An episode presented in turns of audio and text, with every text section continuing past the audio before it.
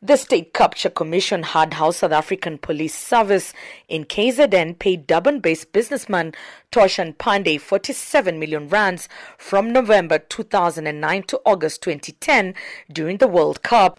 This while flouting procurement procedures. PricewaterhouseCoopers forensic auditor Trevor White also said that former KZN police commissioner Mmamonnye Ngobeni allegedly ordered the charges against Panday to be dropped. Accommodation, in some instances, they billed for accommodation that was never provided, and in other instances, they billed just more than twice what it was costing them, they billed the police for. Mr. Panday, he effectively was the main person involved. He was the person that, in most instances, we could trace the payments to the various police officials involved in procurement directly to his instructions.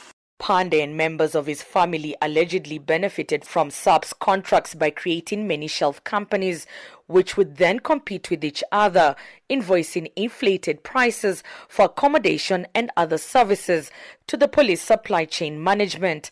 White highlights how Panday created shelf companies under his wife and mother's names. His entities were registered with people related to Mr. Thoshan Panday, but not himself personally, applied to be on the police suppliers database.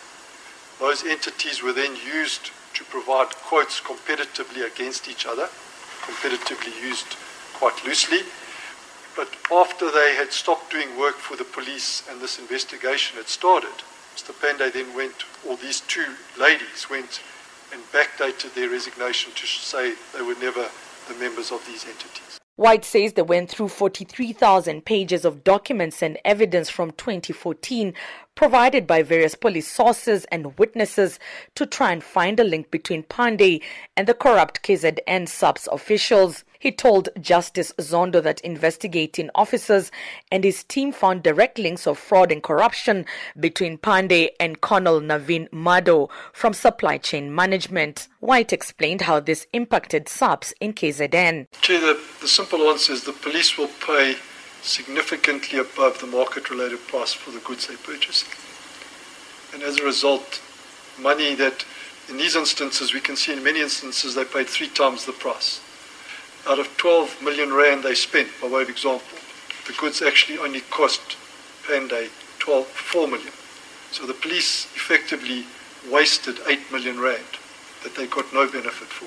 White's testimony started late following an application to delay his testimony by the legal team representing Sipho Shabalala, former KZN Treasury head who has also been implicated. Justice Raymond Zondo dismissed the application. Advocate Khumbu Shazi explained why she wanted the testimony to be postponed. We're asking the Commission to delay his testimony until he has testified in court. There's a reason why, in criminal proceedings, witnesses who have not yet testified are sent to sit outside and not hear the witness who's testifying at the time.